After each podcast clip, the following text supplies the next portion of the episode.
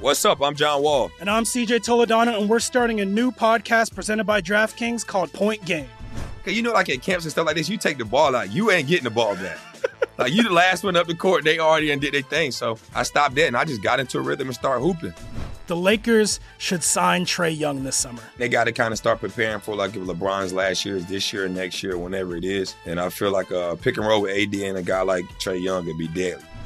Check out Point Game with John Wall and CJ Toledano on the iHeartRadio app, DraftKings YouTube, or wherever you get your podcasts. In the pressure cooker of the NBA playoffs, there's no room to fake it. Every pass, shot, and dribble is immediately consequential. The playoffs are the time for the real. Real stakes, real emotions, real sweat, blood, and tears, real legacies. Which teams will rise from the chaos? Which teams will conquer? Which team is going to make this year their year? You already know when and where to find these moments of unscripted, pure entertainment. Don't miss one minute of the action. Tune into the NBA playoffs on ESPN and ABC. AT&T connects and ode to podcasts. Connect the alarm. Change the podcast you stream. Connect the snooze. 10 more minutes to dream. Connect the shower. Lather up with the news, sports talk, comedians, or movie reviews. Connect with that three hour philosophy show. Change the drive into work in traffic so slow. Connect the dishes to voices that glow. Thank you to the geniuses of spoken audio. Connect the stories, change your perspective. Connecting changes everything. AT&T.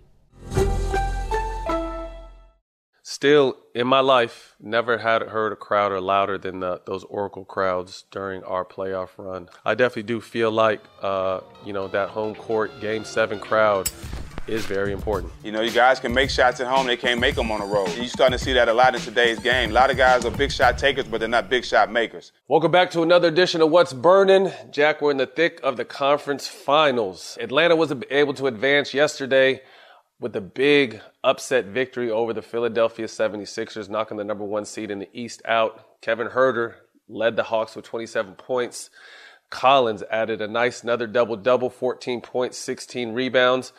Trae Young was clutched down the end, didn't shoot the ball well during the game, but what I loved about what he did, Jack, is he kept attacking, he kept putting pressure on it, and he figured, shit, if we're to lose, we're to lose on my shoulders. And I respect that from anybody, but especially a young superstar. Thoughts on the Hawks' performance? Uh, obviously, shout out Nate McMillan uh, with able uh, with their ability to advance to the Eastern Conference Finals. I, I love it, Matt. I think this this is a tough-minded team. I think the way Nate played, the way he approached the game, he's transferring that to his players.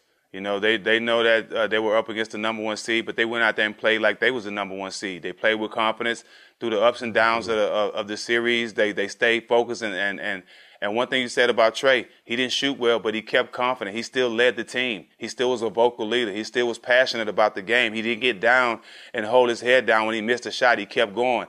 And uh, and and that's what you have to do in the playoffs, man. It's all about being the best in, this, in uh, four times out of those seven games.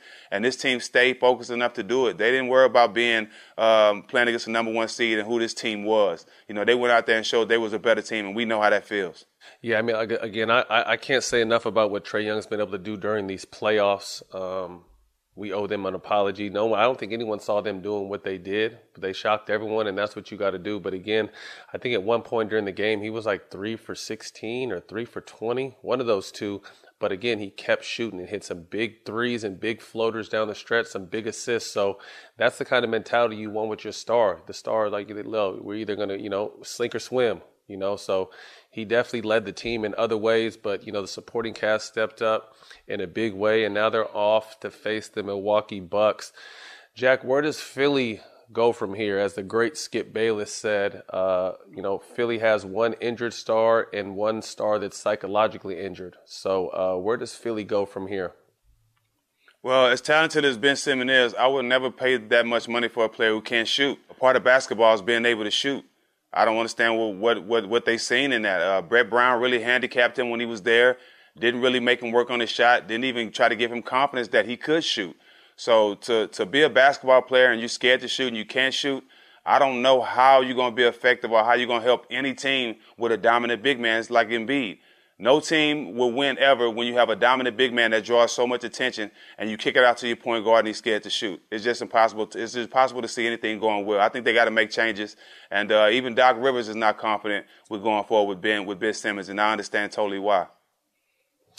To me, this is not even basketball for Ben Simmons. I think this is literally all psych- psychological and mental. And you know, obviously, you got to be careful when speaking on mental health. But I really feel like he needs to see some kind of sports psychologist because I've seen him shoot in the summertime with confidence and knock down mid-range shots, knock down threes. Uh, but when the big lights um, of the playoffs come on, or really even the season, I just think he's hesitant to shoot that. I, I think it was a big sign when he, he you know, he, he, he beat Gallo on that baseline spin, and instead of dunking on Trae Young, he passed the ball, and, they, and I think Embiid even spoke on it too. They hit one out of two free throws when he could normally just sit down and dunk that. So to me, I don't think it's about the hard work because I know he does work hard. I know he puts those hours in. To me, it's up between his ears. So hopefully he's able to sit down with someone and just kind of clear his mental because we all know mental is the most important part of this game. It's 90% of the game. So he's got all the physical attributes. I think the mental part has to start coming around because he's literally, it looks like scared to shoot. And, and, and like you said, you have to be able to shoot when you're playing with the dominant big player. So it'll be interesting to see what happens um, this summer. If he is on the trade market, what kind of value can you get for him? Uh, I think Stephen A. Smith said this morning, uh, you know, can you can you even get a C.J. McCollum for for a Ben Simmons now? C.J. McCollum in Philly would be a fucking monster. So uh, we'll have to see what happens this summer. But uh, again, congrats to Atlanta for advancing to the Eastern Conference Finals. Atlanta will be facing Milwaukee in the Eastern Conference Finals, who was able to outlast the Brooklyn Nets. Uh, Giannis had 40 and 13 in the clinching game. Middleton 23 and 10 played great all series. What, what tripped me out was just the minutes that these guys played. This was really old school. Middleton and, and Giannis, and then KD on the other side paying back to back complete games. KD didn't go down without a fight, dropped 48 points. I just think he ran out of gas. Uh, James Harden was kind of a shell of himself. Uh, you know, picked up offensively a, a, little bit in the last few games. Uh, they're still at APP on out on Joe Harris. They don't know where the fuck he's at. But uh, let's talk about this series and, and, how Milwaukee was just able to outlast, uh, you know, a shorthanded uh, Brooklyn Nets team. Yeah, uh, shouts out to KD, man. I, I, had a lot of respect for him, but the respect is even through the roof now for the way he performed, uh, the way he went out there and put everything on the line, took care of his body to play the whole game, the last two games. That that showed a lot of, of, of of uh, strength and, and, and confidence to be able to go out there and play those games, you know, 48 minutes, two games back to back, and play well. Giannis and Middleton, you know, this is a two-headed monster. That's something that uh, Brooklyn didn't have. You know, both of their stars came to play, and to me, you know, a lot of people might bash me for it, but I think Middleton is the better player on that team because you can't take anything away from him. He can drive, he can post up, he can pull up, he can pass, he can dribble, he can do it all. You know, you can foul Giannis and he can shoot an air ball from the free throw line, and I, that's what I think they should have done. They should have fouled him more. They didn't foul him enough. They just let him get to the bucket and and and play and do shoot the shots that he uh, normally shoot, which is high percentage shots. For the most part we got to stop calling these guys um, uh, de- uh, great shooters because anybody can make a shot in regular season, but a lot of these guys that they deem great shooters can't make a shot in the playoffs because the, the, the moment is too big for them. Uh, Joe Harris was nowhere to be found. And when, when you have guys down like Kyrie, when you have a, a, a wounded, you can't have a wounded James Harden shoot and play better than you. Joe Harris was definitely, uh, uh, definitely let me down because I was pulling for Brooklyn. And uh, even with Steve Nash, I think he had a problem with making adjustments. You know, you got D'Antoni on the sideline. He's not known to make adjustments. Your, your, your coaching staff did not help you make the right adjustments when, when going through so many injuries and so many ups and downs. You want to protect the paint. You want to have somebody that can that can protect the paint and change shots. You didn't play DJ for what reasons I don't know, but a lot of things that they did one wrong were minute. They were they relied too much on KD. He didn't they play too much pressure bro. on KD. Right, dog. And, and we know we know what DJ means to the team. We know his relationship with the players on that team. And that probably kind of killed the morale with him. I saw him sitting down a lot during the games, and that's totally not DJ. He's normally upbeat into the game. So Steve had a rough first year. He didn't get a good grade from me.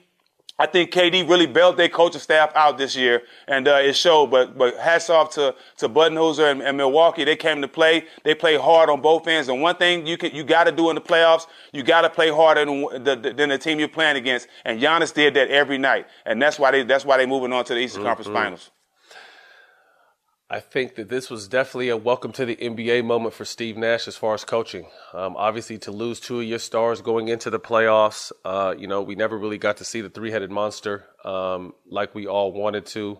And like you said, KD kept that, that, that ship afloat. Some guys stepped up, some guys didn't. Uh, Brown played really well. You know, a role player who stepped up, wasn't scared of the moment. Played his heart out. Very interesting why DeAndre Jordan didn't play one minute in the playoffs. Um, you know, I was talking to him at the beginning, kind of keeping your head, stay ready, that kind of shit. But I just kind of sat back and watched. I'm just like, you're trying to tell me you can't use DJ at all right now? Like I was very confused with that, but you know, not to take anything away from Milwaukee, and I think you said it great. I mean, Giannis may be a, a two-time MVP and get a lot of the accolades, but to me, Khris Middleton is the man on this team. Uh, but that's not to discredit Giannis.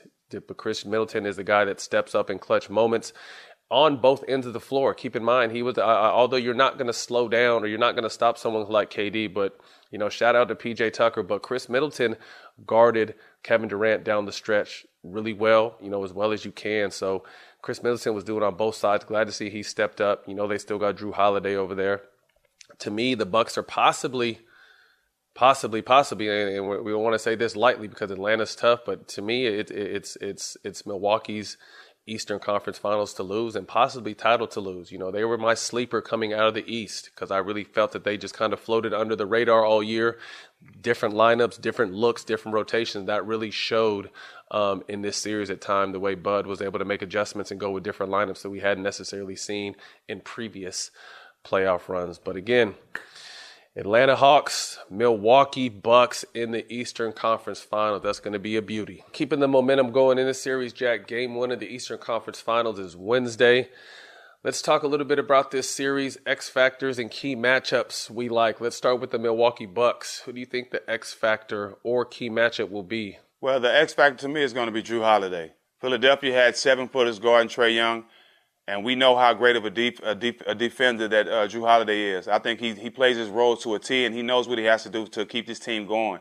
And uh, he's going to go out there and really try to lock up Trae and really make it difficult for him. I see him doing a great job. Uh, offensive wise, it's, it's, Middleton, of course. Like I said, he's he's the best player on their team. He can do it all. And it, he's starting to come into his own in these playoffs. People are starting to see who he is and starting to really respect him. And if he can continue to have success on both ends of the floor and carry this team in the clutch moments, uh, and make the big plays like he's been doing, I see him being a big part of, of them getting out of this series. Yeah, a lot of interesting matchups across the board. Uh, I like that Jrue Holiday uh, Trae Young matchup, but I wonder what it's going to be like on the defensive end for Trae Young. Do you put him on Holiday? Mm. You can't put him on Middleton. Middleton's too big. If you try to hide him on PJ Tucker, PJ Tucker's going to bully the shit out of him and, and stay on the offensive glass. So I really kind of this is kind of a, this Milwaukee team again, as you mentioned, Atlanta did. This Milwaukee team plays a little bit of old school where they'll look for the mismatches in the back down. So you know, Jrue Holiday is great in the post. You know, Middleton is great in the post.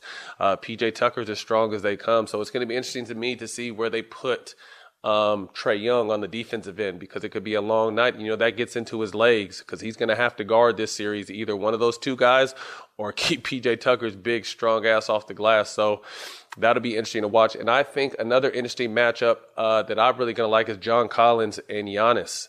John Collins is an undersized I don't know if you want to call him a four or five, but he definitely handled. He's been handling his own all throughout the playoffs. Uh, the dunk he had on uh, on Embiid was monstrous, but he plays bigger than he is. Someone that could somewhat match Giannis's athleticism um, and strength. So I'm definitely looking forward to that matchup because you know John Collins can also stretch out and hit the three ball. So that's going to be a fun matchup. But great series as Atlanta's proven it shit, shit ain't sweet over there. You know what I mean? These guys have battled their way to the Eastern Conference Finals where no one thought they would be and have a chance to go to the finals now. So, although I think the Bucks will be favored, this will definitely be another battle uh, to, to, to get to the finals for both of these teams. So it's going to be fun to watch. Who you got in this series, Jack? Uh, I got Milwaukee, man. Um, more experienced coach. Uh, Bud Bud has been, you know, through the fire. He's been the championship coach, been on championship sidelines.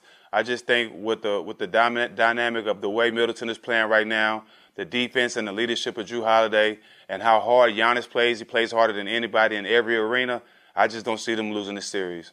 I want to pick the upset of the playoffs and, and take Atlanta, but I, again, I just think Milwaukee has a different focus this year. Uh, I think being the number one seed the past two years, expectation, bright lights, they didn't do well this season. They've been floating underwear, like I said, and kind of learning and mixing and matching shit up for different situations and different lineups, and it's paid off. So I too like Milwaukee in this series, but I think it's going to be a hell of a shootout. In the pressure cooker of the NBA playoffs, there's no room to fake it. When the NBA championship is on the line, every pass, every shot, and every dribble is immediately, undeniably consequential. The playoffs are the time for the real. Real stakes, real emotions, real sweat, real blood, and real tears. Trust me, I know what it takes to bring home a championship ring. The regular season is tough, but these games are a completely different level.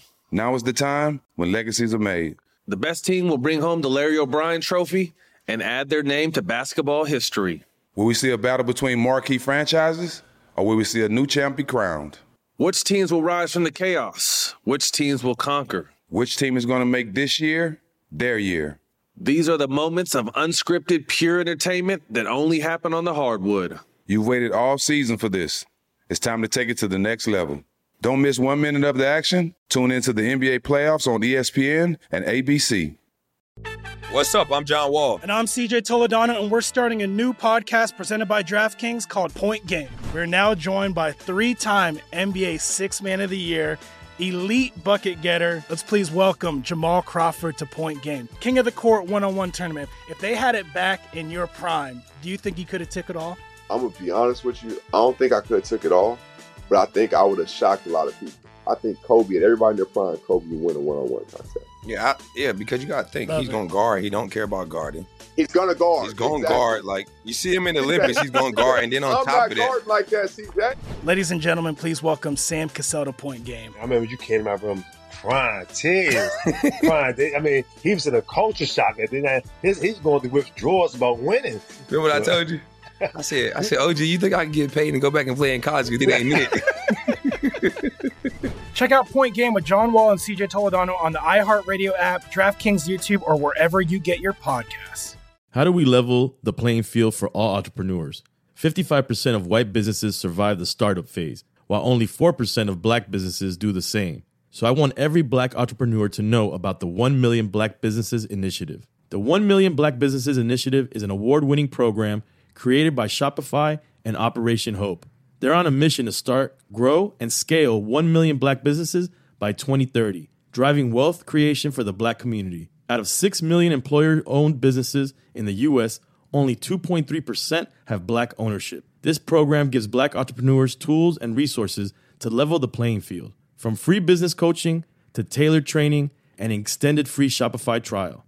Shopify's made a 10 year, multi million dollar commitment to the program, and it's working. The initiative already started, supported, and engaged with over 334,000 black businesses, helping them operate businesses that sell anything from skateboards to coffee beans to apparel. Business owners love this program. Simone Harvin, founder of SC Creative Group, says the 1 million black businesses experience for me was unlike any other program I've been a part of, primarily because it was for us and it was by us. Here at Drink Champs, we are always interacting with our listeners, many being black entrepreneurs. Shopify is one of those platforms that empowers and emboldens entrepreneurship. So chart your own path for business success with the 1 Million Black Businesses Initiative and Shopify. Bring your business to Shopify with an exclusive offer at shopify.com slash B-E-N, all lowercase. Go to shopify.com slash B-E-N.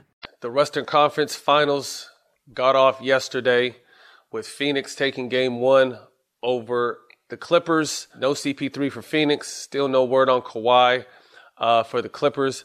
But Devin Booker came and showed his ass. Uh, first career triple double, a 40 point triple double. At one point, had 18 points in, in the in the third quarter.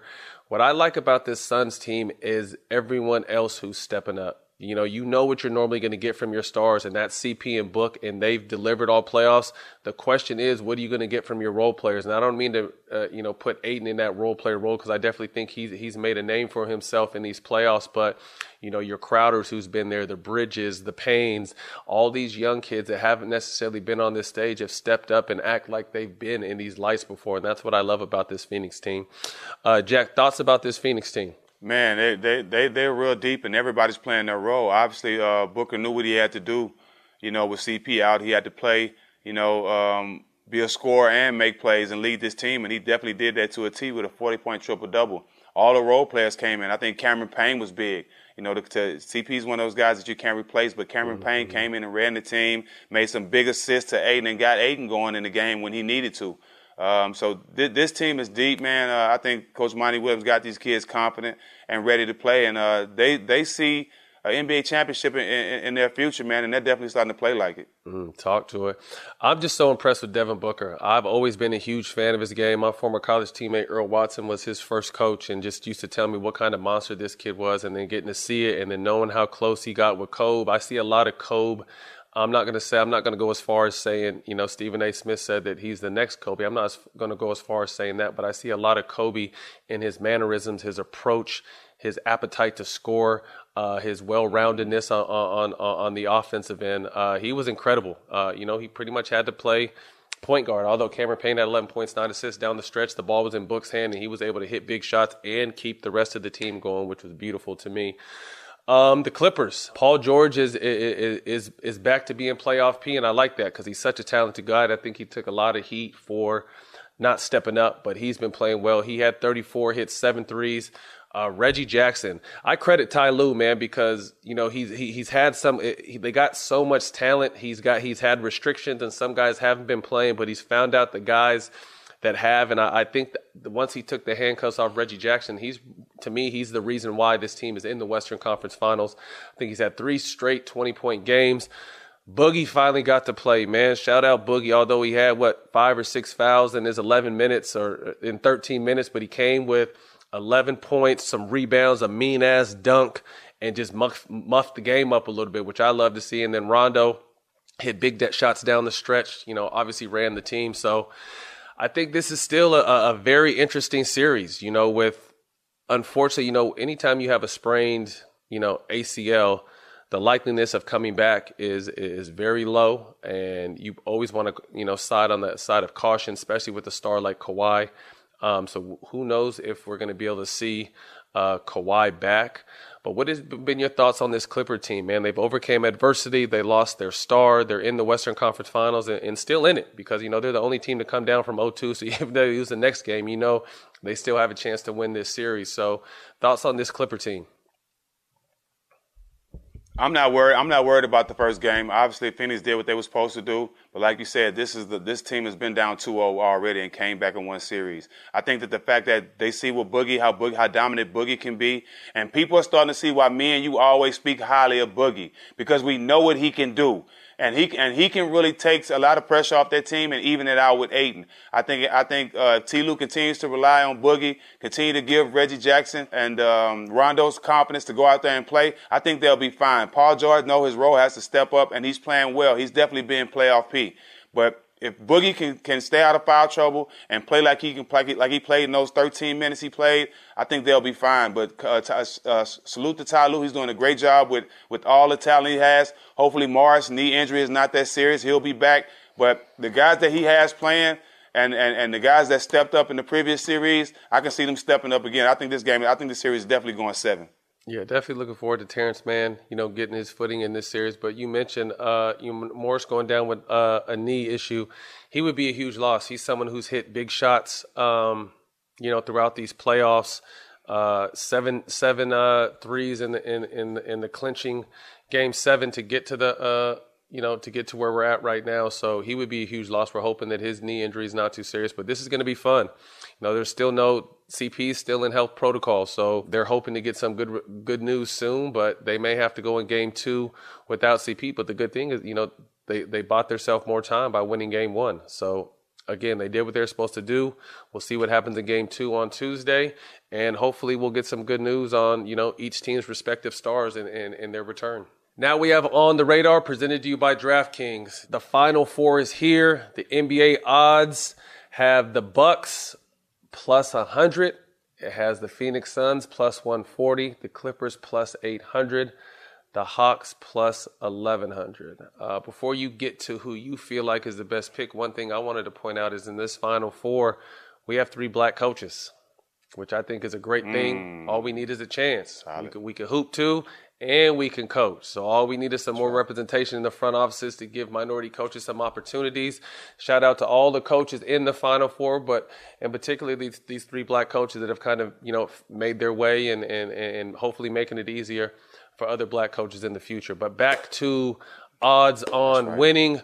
Who you got, Jack? I'm going with the only team that's fully healthy The only team that has a back-to-back MVP, and the only team that's second best player is better than the MVP. I'm going with Milwaukee. Stupid. uh, man, again, I, I, said it. It's not good. I, think if anything, this playoffs have shown it. It, hasn't been easy in any rounds. They, they've just been they've been great playoffs. Although we've seen a lot of stars miss time, the competitiveness is, has been off the charts, and you know nothing has been easy. And I agree with you. You know, I would love to see CP get to the finals and win a ring. I would love to see my Clippers uh, get to the finals and win a ring. I love what Trae Young is doing with his young Atlanta Hawk team, but again, the Bucks are the most healthy.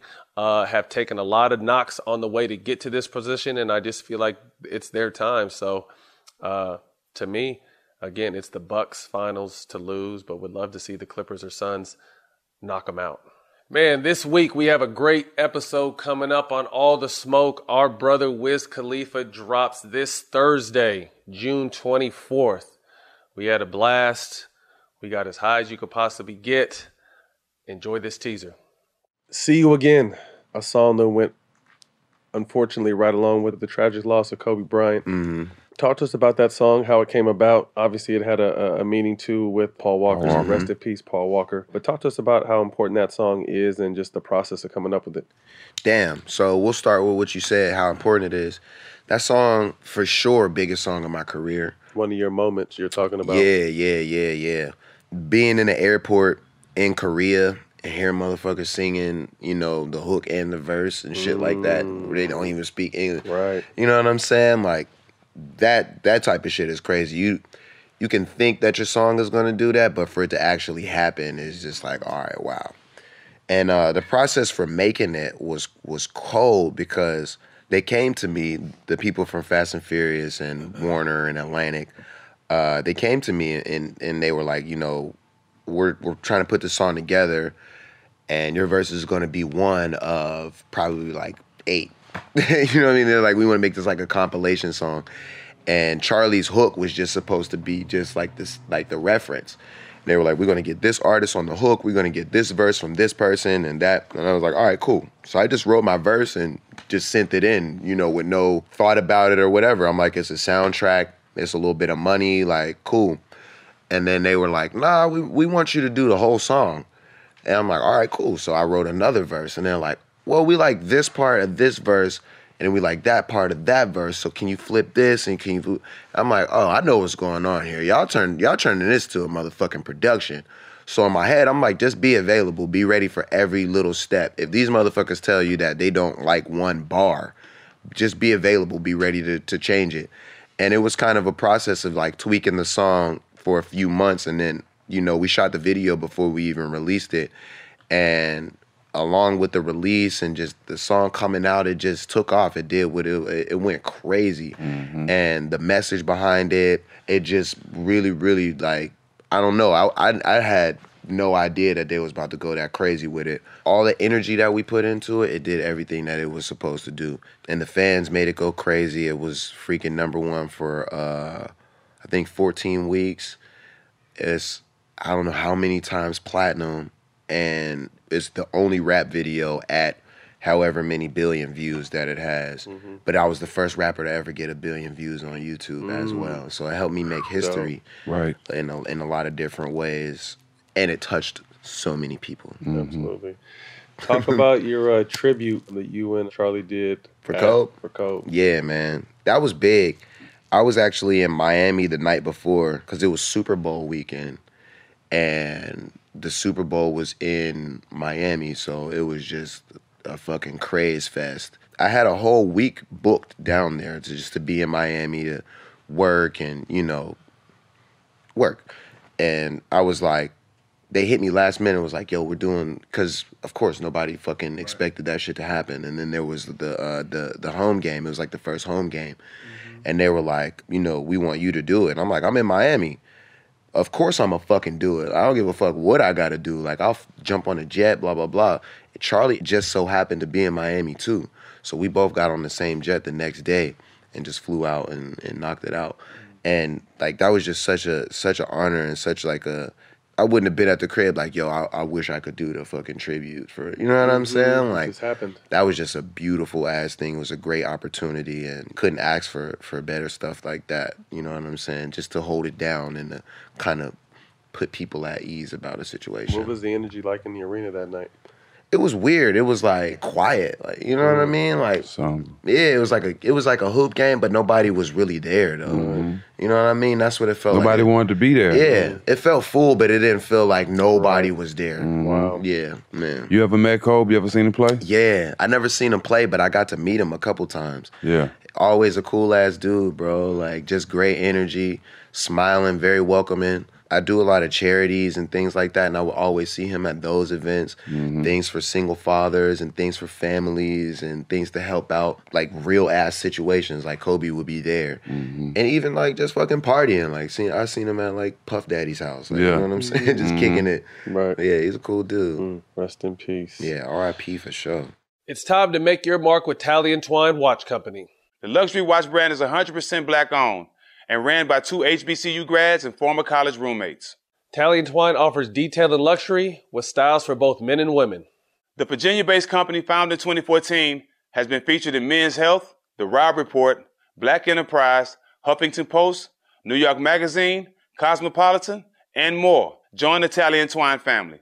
Shop at talleyandtwine.com and use the code ATS for 10% off your next order.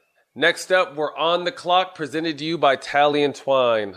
A lot of teams have made decisions to part ways with their head coaches. Let's start with the Dallas Mavericks and Luka, Jack. Anybody come to mind when you're thinking about teaming them up with Luka for a nice, successful run? People like Terry Stotts uh, have been thrown in the mix since he's not with Portland anymore. Ime Udoka, Becky Hammonds, Jason Kidd. Someone who I think has a great shot is Jamahl Mosley. Uh, been on the staff since 2014 and has a great relationship with Luka. Um, thoughts on this Dallas vacancy? I think it's Jason Kidd. Uh, I think that'd be the best to pair with him. Jason Kidd is one of the best point guards to ever touch a basketball. He's played in Dallas, had a lot of success in Dallas, and he's respected by everybody in the basketball world. We see how well teams go and how, how, how confident players are when they have an ex-player as a coach. Um, and I think the position he plays as, as, a leader of the team and as dominant as Luke is, having a coach like Jay Kidd that he can talk to about in-game and off-the-court stuff, I think it'll benefit him most. I really don't see anybody else being that guy. Um, he Luke, Luke is more more solid and more urban than people think. So having a coach like Jay Kidd will really benefit him in my mind. So, Jack, when you say urban, do you mean he's got a little black in his blood? I mean, I mean that is most most people that's not black get invited to the barbecue. Luka's throwing his own barbecues and he's inviting us. yeah, Lu- Luka might come in with three bad black sisters too, so you never know with Luka. Moving on to Portland, uh, who is ideal to team up with Dame? You know, Dame came out the gates and said Jason Kidd, and then Jason Kidd removed himself from the situation. Uh, we got Mike D'Antoni over in Brooklyn. Nope. Becky Hammon again. Uh, Carlisle, Brooks, Dan Van Gundy. But my choice is Chauncey Big Shot Billups. Your thoughts? I agree. I don't know how D'Antoni keep getting jobs, bro. I just I just don't get it, bro. Why? Why? Why? Why is he still getting jobs? No, X him out of every coaching job. He no.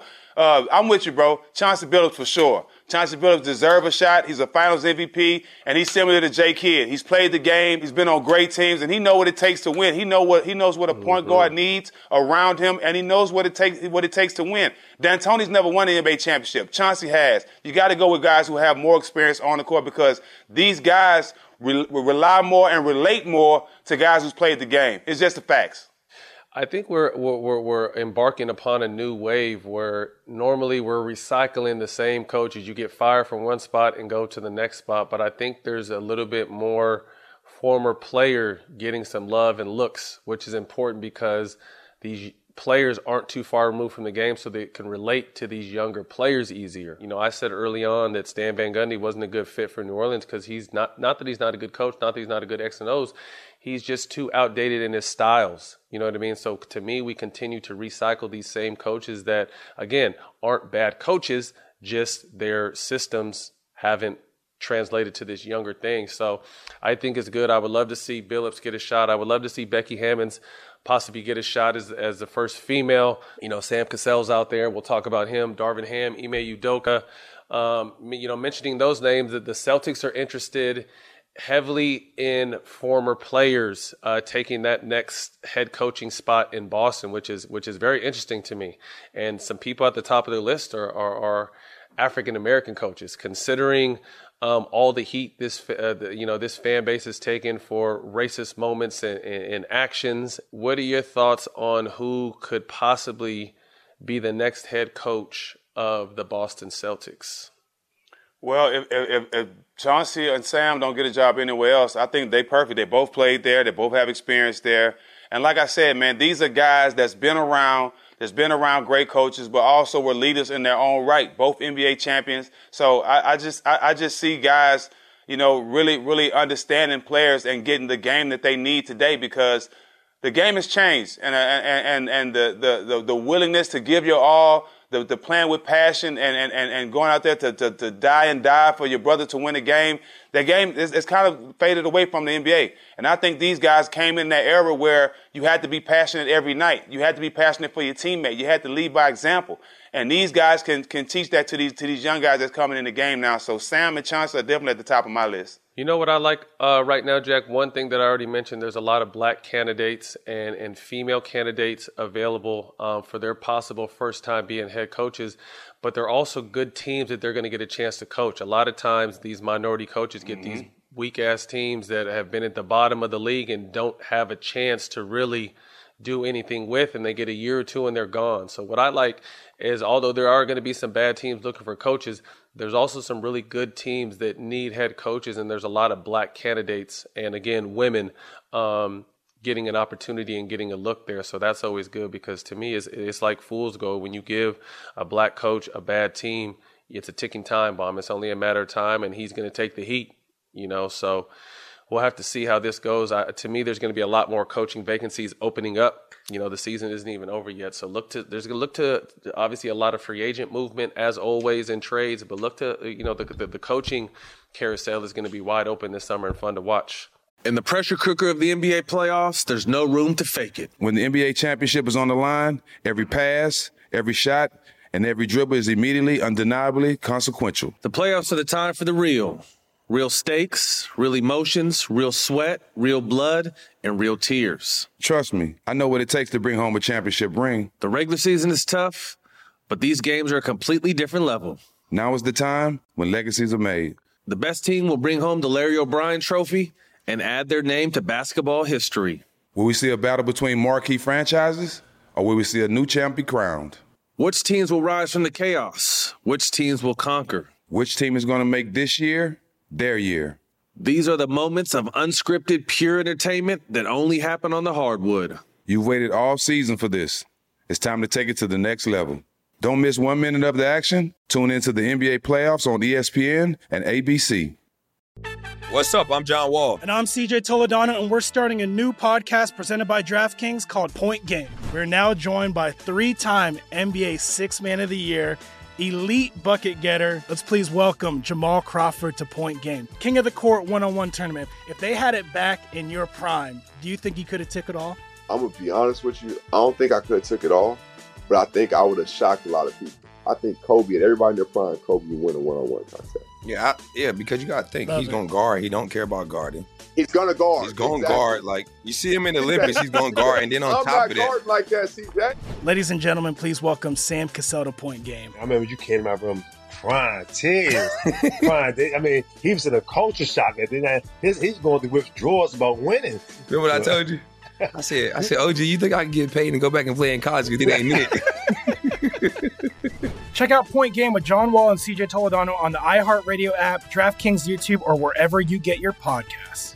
AT&T connects an ode to podcast. Connect the alarm, change the podcast you stream. Connect the snooze, 10 more minutes to dream. Connect the shower, lather up with the news, sports talk, comedians, or movie reviews. Connect with that three hour philosophy show. Change the drive into work and traffic so slow. Connect the dishes to voices that glow. Thank you to the geniuses of spoken audio. Connect the stories, change your perspective. Connecting changes everything. AT&T. On to our next segment, our favorite segment, fan questions. Let's get started. The underscore action underscore Hank. What is the most impressive and most disappointing difference you've seen in younger players now versus younger players in the early 2000s? Well, I think today's game, all you gotta do is have to, have to have a a high Instagram following and and have somebody follow you around and put all your highlights on Instagram to be noticed and be good. We didn't have that. We had to actually work. We had to actually show that we cared about the game. We had to actually play with passion and, and, and show it. Uh, we didn't have social media to, to to make us look good. We had to look good in real time, and uh, I think that's the difference. You know, I'm not saying uh, these kids don't work, but it's easier for them, and, and and a lot more is given to them than what we were given. You know, we had to work harder, and that's the big difference. People might not understand that because they're on the outside looking in, but me as a player, I see how easy it is now than how than how hard it was when we played, and it's just the truth. Uh, to me, the difference is, and this is not all the young players because I don't, I don't ever want to group people, but to me, I see a higher skill level when I talk about individual skill, ball handling, and all that kind of stuff, but a lower basketball IQ. I think that players Mm, now it's all about the individual workouts. And you know, back when we were coming up, it was less. I mean, people worked out, but it was more about playing. I mean, all we did was play. So like your basketball IQ had to raise because you're playing against you know the best during the season and you're playing against the best in the world during the summer. So it was just a lot of basketball and there was more ba- ba- basketball IQ. Now it's the the league is younger and I'd say as skilled as the league has ever been, as led as athletic as the league has ever been. But I think the basketball IQ still hasn't caught up to some of these guys. And again, that's not everyone because there's some very smart young players out here that are doing it uh, both ways. But uh, that would be my one thing is just like I said, I think the basketball IQ uh, will eventually catch up. And you know, as younger players in the early 2000s, we sat behind some of these vets and kind of learned the ropes and learned the game. Now there's no vets, so now these young kids are just coming in playing. Um, so to me, that was my take. That was Jack's take. Hope we answer your question, my brother. Next fan question at J Collar 23. With all the coach movement going on, do you think someone like Chauncey would get a great opportunity to turn the franchise or get someone over the hump? I do. You know, as we touched in our last segment, there's a lot of uh, high profile jobs up for grabs. And, and mark my words, Chauncey Billups will be a head coach in the NBA next year. I think it's, it's just going to be on who he feels uh, is the best fit for him because you look at all these teams and he's, you know, top one or two named on every list. Um, well deserved. Uh, always, you know, got a chance to play with Chance, play with him and against him. Great basketball mind. And, and to me, you always got to think that, you know, point guards were always coaches on the floor during their careers, you know, so that transition to that first seat is not as big as transition as people want to make it seem. You know what I mean? Like Chris Paul, I wouldn't, I put- although he's probably not going to be a coach when he's done, great basketball mind. I could see him transitioning those spots. Chauncey Billups, the same thing. So I definitely do feel like Chauncey would get a shot this year. Um, I'm almost willing to bet one of my kids on it. Next question House on Saturn. What's the illest piece of clothing you dropped an ash from a blunt on and burned a hole in? Oh man, that's easy Oh, for me. shit, I don't smoke no one. more, Matt. I don't smoke no more, but I do remember I had this brand new uh, Nike Tech, uh, Tech Fleece sweatsuit, man, and it was fresh out the box. I was, you know, I was, I think I was in the car getting ready to go somewhere, and I was smoking in the car on my way to somewhere, and I had a brand new Nike uh, Tech Fleece sweatsuit on, man. I'm talking about I burned a big old hole right in the crouch area, and I was sick because I couldn't turn back around, and I, and I knew cameras and stuff was gonna be on me, so I had to kind of like fold it well, when I'm sitting down and kind of fold, put my hand on top of it just so they wouldn't see the hole. But I burnt a big hole in the bro. I was sick, man. Anytime you burn your Nike Tech fleece, I know you, your day is ruined. That's funny. I mean, smoking and driving is is is definitely dangerous if that if that if that uh, cherry falls off, bro. Because you could fuck around, burn your seat, burn yourself, crash. I mean, obviously none of that has really happened, but it's. I remember uh, the We Believe team. I, yo, we were driving back. I don't, I don't, I don't even think no one was with me, but I know I was smoking on the way back to your place. We had just landed, and uh, uh, the cherry fell off one of my blunts and I curved my fucking rim like I was trying to swipe the shit off the seat and curb the fuck out of one of my rims. I had just got some new 24s too. I was mad as a motherfucker. But back to the question. Um, we used to play this game when I first got in league with my homeboys back at home where I'd have this man cave and we would just smoke. I would work out in the morning and then the rest of the day was smoking and video games. So we would toss the blunt to someone when they weren't looking and l- hopefully landed on their shorts. And if they're super high, they're just not paying attention. To that motherfucking blunt will burn through their shorts, through their drawers, and burn the fuck out of their legs. So we used to play that game a lot, but I was always quick on my toes because obviously I have big lungs, so I would never really get too blowed and, and non-focused. So I was probably the best at like tossing that bitch across the room, having it land. And you got to think this is the early 2000s, so we all had big baggy shorts, so you didn't really feel when something would fall on your lap like you do tonight with the uh, like these days with the nut huggers. But I tossed that Right. blunt like that blunt across the room, it'll land on someone's shorts perfect, and next thing you know, burnt the fuck out of them. That's dirty. oh shit, the good old smoking days. Next fan question at D. Liddell. Do away teams really have an advantage when their fan base shows up more than the home team? Any experience stick out to y'all personally? Absolutely. Um, that that still in my life never had heard a crowd or louder than the, those Oracle crowds during our playoff run. Um, with with the you know the opportunity to go back during the the, the 2017 uh, playoff and final run. Crowd was good, but it wasn't like the Oracle crowd. So I definitely do feel like uh, you know that home court game seven crowd is very important. What do you think? Well, I think on the road, if you is your fans can come, but the, home team's uh, crowd is still going to overshadow the, the the road team's crowd. I don't care how many come; they're still going to get overshadowed. But it's just this. It's just this with me. You have some players that can play on the road and some can't. You know, you guys can make shots at home; they can't make them on the road. And, and that happen, and you're starting to see that a lot in today's game. You know, I mean, a lot of guys are big shot takers, but they're not big shot makers. A lot of guys can shoot well at home, but they can't hit a shot on the road. And uh, that's just the way it is, man. Last question. The King Jose 23. What is a realistic trade or free agent signing that can happen this off season that can change the landscape of the NBA? Ooh. Change the landscape of the NBA if Dame if Dame goes to LA or if Dame if Dame if Dame gets moved, if Dame goes to another team anywhere in the league, I think that'll be a that'll be a big shift for the NBA. I think everybody else is going to stay put, but if Dame Lillard is is leaving Portland or, or, or move to anywhere, you know, it's going to have everybody talking. There's always movement in the summertime, and I think that's what's continued to grow the game. Even in the off season, if someone like Dame moves, it would steal the headlines from baseball, football, anything else going on. So there's always going to be some movement. I'm going to go out on a rope and say one of those two stars in Portland won't be there next year. I think that team has probably ran their course with that backcourt. Both great players. Uh, to me, you know, Dame has obviously had the nod over CJ, but CJ, a great player in his own right. Um, I think one of those guys will moved. Most likely, Ben Simmons is going to be on the move. Um, and there's always other people that end up on the move that, that, that no one expected. So I don't really know who's going to make a move. Obviously, if you name the best player out there and he's thinking about moving, uh, possibly uh, would be Dame Lillard. But some people are going to move, but it's definitely going to change the landscape and put you know teams in position to make a real title run next year. Don't let the Lakers get Dame. That's going to be trouble, trouble, trouble. Right. Next up, quick hitters. Uh, the Celtics trade Kemba Walker to OKC for Al Horford. Uh, in return, obviously takes a lot of money off the Celtics salary cap and gives them flexibility. But Jack, the person in this trade that no one's talking about, but to me is the steal of the trade, is my young UCLA brother Moses Brown, who was seven feet tall in limited time, averaged nine and nine in 20, uh, 20, 20 minutes for OKC.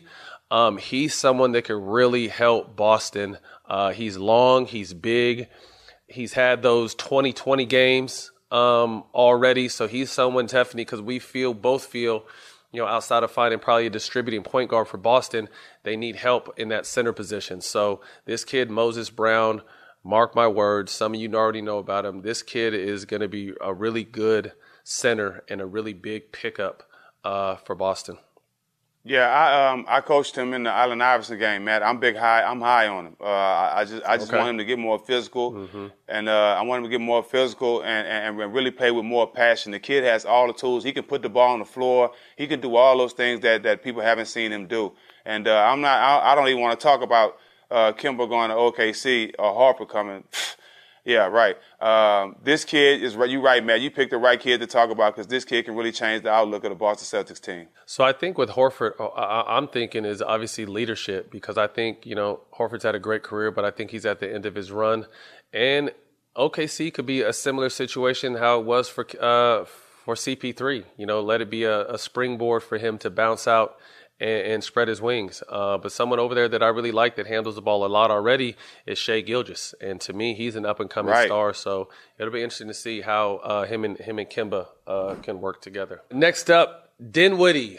I think a lot of people forgot about him, but he was, was a key contributor to the Nets before he tore his ACL.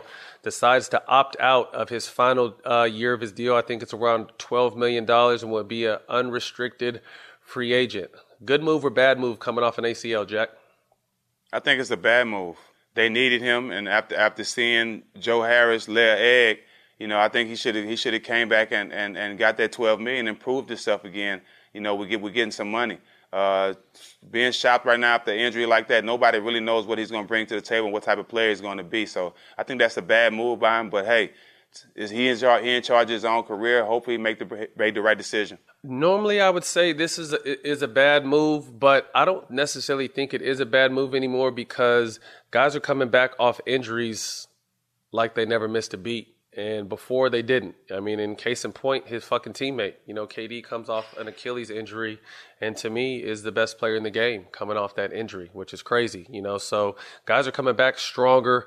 Um, he would have been huge if they had Dinwiddie with all the injuries they had. They would have been fine because he was someone who wasn't scared of the moment, got buckets, uh, big no when it counted. So it'll be interesting to see if Brooklyn tries to re-sign him or he hits the market because I think he's going to come back strong and he's a you know 18 to 22 uh, point a night game uh, guy anyway. So we'll see what happens with him in free agency, man. Wish him the uh, best of luck. Definitely coming off an injury. Next up, the guy we've been showing love to throughout the season, James Jones, wins Executive of the of the Year. Um, went over to that Phoenix Suns front office and has put a lot of great pieces together that has this team three wins away from the NBA Finals. So. Shout out James Jones, man. Jack, what are your thoughts? Again, someone we've been hyping up all season, and glad to see his uh he's getting recognized for his hard work. Yeah, former teammate, uh, great guy. He's just a winner. Every team he's been on, he just brought the luck to it to win. You know, every he's he's, he's a multi-champion. Uh, he has a whole bunch of rings, and uh, I'm not surprised. This guy's always been a winner, always been a great guy, always somebody that's gonna give it to you, give you the real at all times, and he understands the game. He's played with a lot of great players, so I'm happy for my boy. Nobody deserves it more than JJ. See, this is great to me, and this is what I touch back on too with black coaching. When this kind of shit happens, it opens doors and opportunities, and possibly raises eyebrows for other teams to give former players chances, like the Phoenix Suns gave uh, James Jones. I still don't fuck with Robert Sarver at all, the owner of the Suns. Shout out our brother, exec of the year, and you know, sh- Phoenix is three three games away from the finals. Next up, LaMelo Ball wins Rookie of the Year. Although going down second half of the season with the broken wrist, came back, you know, fought, did his thing. I'm very impressed with this young kid, man. This, this, this you know, there's a lot to been made of, you know, him and his brother, but he's came out and showed that he is a star, someone that can change a franchise, not just with his play on the court, but just his ener- energy and his his usefulness. Uh, I think it's really been a shot in the arm for that whole city. So, shout out LaMelo, uh, NBA Rookie of the Year. Yeah, congrats, congrats to Melo, but I had Edwards winning it. Uh, we don't reward guys for playing the whole season. We don't, you know, we, we, we we don't reward guys for what they've done and been able to stay healthy and play all these games. Uh, Edwards didn't miss a beat this year. He had some of the biggest highlights of the NBA season. Had some 40 point games. This kid really balled out, and, and and I hate the hype and the people that never played the game are so caught up on the hype. You know, not saying LaMelo's not good, but Edwards showed a lot all season long, and I think a lot of players looked at this award different. I agree 100%. And I was saying earlier, to me, this is a co rookie of the year opportunity, similar to Right. how they gave uh, Grant Hill and Jason Kidd. I don't know if anyone else has won co rookie of the year, but to me, for everything you said, Edwards didn't miss a beat. Although it was a bad team, he nearly, you know, averaged 20 points a game, did what he can do, and just showed that there, the sky is the limit for this kid. So definitely shout out LaMelo. Uh, I know. Oh, I'd actually just seen Edwards somewhere too, but knowing him, he's going to use this shit as motivation and come out and, and, and have a great season next year. So, congrats to both those young players, man. The future is very bright for both those young stars. Jack, in closing, you were front and center this weekend for the Jermall Charlo fight. Boris Martel, man, that dude has a hell of a chin. Went all 12 rounds. Charlo had him wobbled a couple times, but man, he kept walking through and ended up getting you the manager's decision for Charlo. What was that fight and energy like uh, in H Town this past weekend? Oh man, shout out to H Town, shout out to Showtime Boxing, man. It was a great event like usual, man. Uh, a great fight. I think um, uh, Jam- Jermall needed that fight. He needed to be tested. He needed to go into deep waters for a fight. M- Mon- Montiel was awesome, man. I think he de- he deserved another big fight too because that kid kept coming the whole fight. He didn't back down. But Jermall was Jermall was just hitting him with so many punches, and Jermall won by a landslide. I think it was a couple rounds where Montiel threw about four or five punches. You know, he didn't he wasn't even throwing punches, but he still was walking and coming forward the whole fight. It was great entertainment, great for the city of Houston. The whole ci- city of Houston came out to, to support Jermall, and uh, it was another big win for him. Yeah, we saw Errol Spence, who is obviously friends with the twins, uh, come and show support. He's fighting Pacquiao this year. What's next for uh, Jermall in your point in your point of view? Jermall wants Triple G, Triple G or Canelo. You know, I, I think he understands how this fight went, and this was a good fight for him. He understands if we fight either one of these guys, he could possibly get knocked out, and it's definitely going to be a, a 12 round fight. So he's excited about the lesson he learned this fight, and he's looking forward to Triple G Canelo next fight. Stay tuned as we'll be in Atlanta this week for another great bout on Showtime pay per view between Gervonta Tank Davis, an All the Smoke alumni, and Mario Barrios. Thoughts on this uh, this weekend? Come on, man. You know, we big Gervonta Davis fans, man. I think I've been to his last two or three fights. Uh, the kid is exciting, man. I think what's more exciting about me is we've never seen him take training camp and, and preparation so serious like he's done the last two fights. And I think that's what's making him so scary. Um, I want to see him continue to go. He's a knockout artist, and one thing about boxing fans, we love to see knockouts. So the, the guy, Mario Barrios, the guy he's fighting, has been in wars, and this guy has a chin, and the guy can fight as well. So um, I think when anytime, anytime you fight a, a Mexican fighter, you know what time it is. They come coming, they coming to really scrap. So uh, I'm excited. To, I'm excited to see this fight, and I'm Mhm. excited to be there. Mm-hmm. Well, hope you guys enjoyed this episode of What's Burning. You can catch us every week on Showtime Basketball YouTube. And on Twitter and Instagram at Show Basketball. Peace, y'all. In the pressure cooker of the NBA playoffs, there's no room to fake it. Every pass, shot, and dribble is immediately consequential. The playoffs are the time for the real. Real stakes, real emotions, real sweat, blood, and tears, real legacies. Which teams will rise from the chaos? Which teams will conquer? Which team is going to make this year their year? You already know when and where to find these moments of unscripted, pure entertainment. Don't miss one minute of the action. Tune into the NBA playoffs on ESPN and ABC.